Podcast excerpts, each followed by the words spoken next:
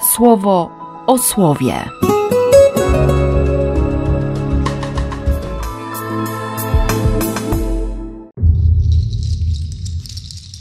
13 kwietnia, środa.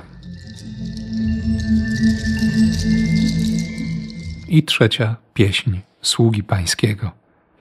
Biegły język, język i ucho ucznia, po to, żeby, żeby dać właściwe słowo. Gdy będzie trzeba umieć wygłosić słowo. Dał mi to rano, dodając ucho, abym mógł słyszeć. Tak sobie myślę od samego rana od Eucharystii o słowach, o słowach, które wypowiadam, o słowach, które, które docierają do mnie i które za mnie wychodzą. I tak w sumie siebie samego i tych, którzy byli na Eucharystii, zachęcałem do tego, żeby, żeby słuchać Boga, żeby słuchać Biblii.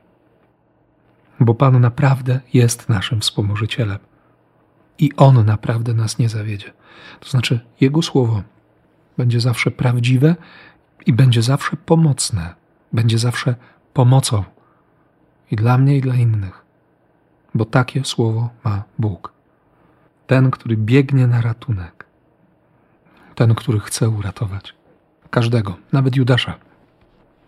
Pomimo tego, że jak zaznaczy e, ewangelista Mateusz, po tej akcji z rozlaniem olejku nardowego, Judasz idzie do darcy kapłanów i zadaje proste pytanie: Ile mi dacie za wydanie go w wasze ręce? Jezus rzeczywiście mówi o zdradzie. Jeden z was jedzących teraz ze mną zdradzi mnie. I Mateusz również napisze, że oni wszyscy po pierwsze się zasmucili, ale też zaczęli pytać jeden przez drugiego: Chyba nie o mnie myślisz. Każdy z nich mógł co zrobić.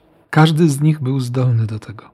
I Judasz wreszcie też zadaje pytanie: Czy o mnie mówisz, mistrzu? A Jezus, sam to stwierdziłeś. Sam powiedziałeś. Pojawia się ta formuła, która potem będzie używana też przez Jana w czasie męki. No w tym polskim liturgicznym tłumaczeniu pada potwierdzenie tak. Ale tak naprawdę i Mateusz, i Jan używają konstrukcji ty powiedziałeś.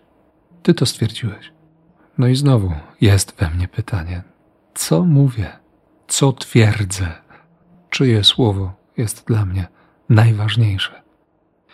Wiem, że teraz w tych dniach e, pewnie i ty, i ja będziemy przede wszystkim słuchać słowa Boga.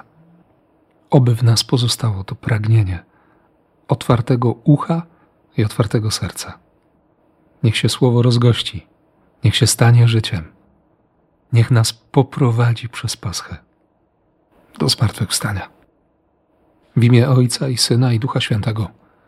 Amen. Słowo o słowie.